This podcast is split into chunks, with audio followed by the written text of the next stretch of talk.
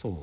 やちょっと話が最後ゲーム実況まで入っちゃったけどでも、はい、なんで僕がその自分たちの創作の話とカメラの話新写真論で出てくるカメラの話がこう並行してるかパラフレーズ僕の中でするものと思ってるかっつうと、はい、さっきのスマホとかズームとかゲーム実況における配信者を撮ってるカメラっていうのがさ、うん、今までの僕らが想像してた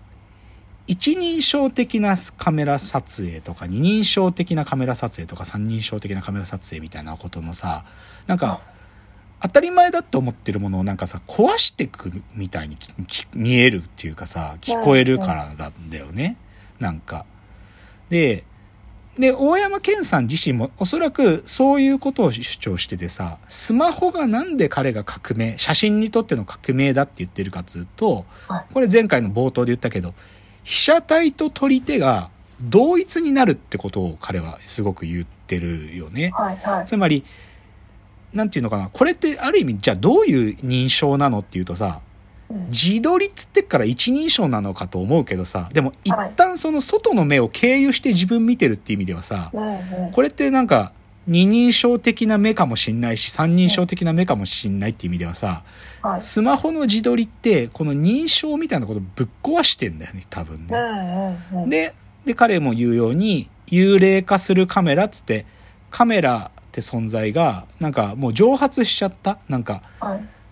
被写体と私の間に本当はカメラが存在するから撮れてるはずなのに、でもそのカメラって存在を意識しないで撮られてる、なんかもう映画像とか写真って山ほどあって、なんかもうそこにレンズってものがないような写真っていうのも山ほどある。でもそれは究極は自分で自分を撮る自撮りだよね。だって映、映そうとしてるカメラと私の間に、なんかそのレンズみたいな、レンズっていうのはこの場合、本当だったら鏡と私で写真を撮るときに、鏡に向かってカメラ構えてたらカメラ構えてる私が映るはずなのに、スマホで写真撮ってる私のそのスマホは映らないで私だけ映るってことをやってんで、っていう意味でカメラが蒸発してるってことだと思うっていう意味で、なのでもう一回繰り返してに説明すると、つまり僕がすごい自分たちがやってる創作の話と写真っていうかカメラの話が並行するのは、この認証がある意味前提だと思ってた一人称、二人称、三人称みたいな、その認証って主体が壊れてるっていうか、もともとそんなものは曖昧なものだったんじゃないかってことが、両方とも重要なエッセンスとして含んでるからだと思うってことなんですよね。で、究極その認証が移動するっていうことは、ユーザーの没入感とか、創作に対する態度を変化させるという役割すら果たすんじゃないかと思うからなんだよね。で、で、最後に、で、前回僕、例えば、その大山健さんの新写真論の中で出てくる、えっ、ー、と、近代文学の話ちょっとしたんだけど、はいはい、なんか、改めてね、その部分読んでみては書いてある。もう一回繰り返すんだけど、うんなんか、一人称的文体と三人称的文体と、もしくは二人称的文体みたいなことって、近代文学散々このこと言ってんのよ。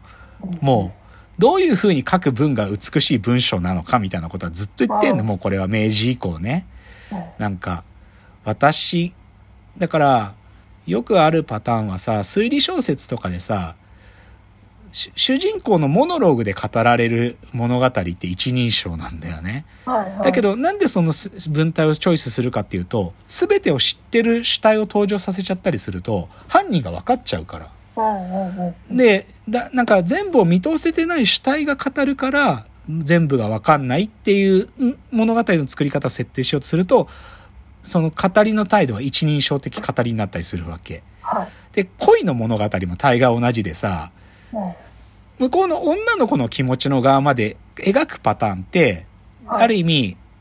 この恋が成就するかどうかって読者は分かってる立場なんだよね。けど、お互いがお互いの気持ち分かってないって文体で書くとすると、この恋うまくいくのかなっつって思いながら読書は進むっていう意味では、ある意味認証を隠しておくっていうか、三人称の認証を書かないことで物語の全部が見通せないみたいなことを認証の選択によって演出することってできるのよね。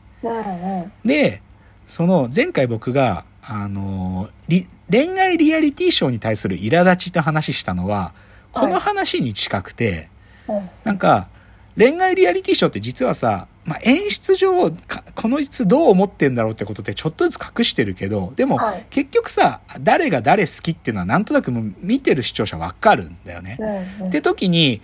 なんかそこでさ、本来的にはその、こ、こいつの恋応援したいけど、もうこいつ振られること分かってるとか、もしくはこの女が嫌なやつってこと分かってるから、こいつと付き合わない方がいいよと思ってるとかっていうのがさ、はいはいこっちの見てる側が分かってるっていう意味ではさ、もう俯瞰的態度で見てるわけ。けど、はいはい本質的にはリアリティショーで、うまくいくかないかないかなって気持ちとセットになって語られることで、なんか、なんかそのカタルシスももたらされるはずなのに、分かってるからこそイラつくんだよね、なんかね。うん。なんでここで告んねんだよとかさ、なんかそういうことを思うのって多分その認証の選択に対する制約が与えられてんだと思うの、恋愛リアリティショーって。あだからイラつくんかなって僕は思うよ。俯瞰的視点に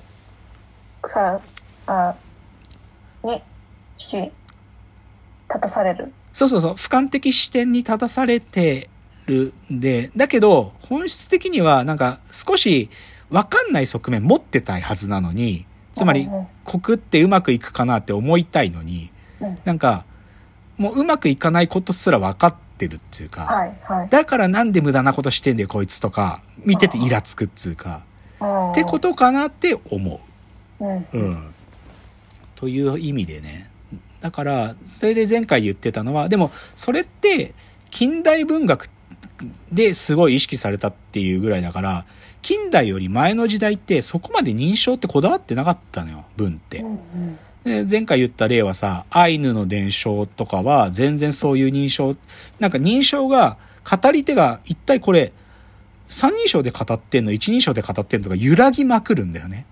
でそれをなんか私どもって、あえて言うとするとそうだって言ったんだけど、でも、どっちかというと重要なことはこの認証が揺らぎまくってるってとこがミソで、うんで、それがアイヌの伝承以外で大山健さんの方に書かれてたのは源氏物語だったって言ってるよね。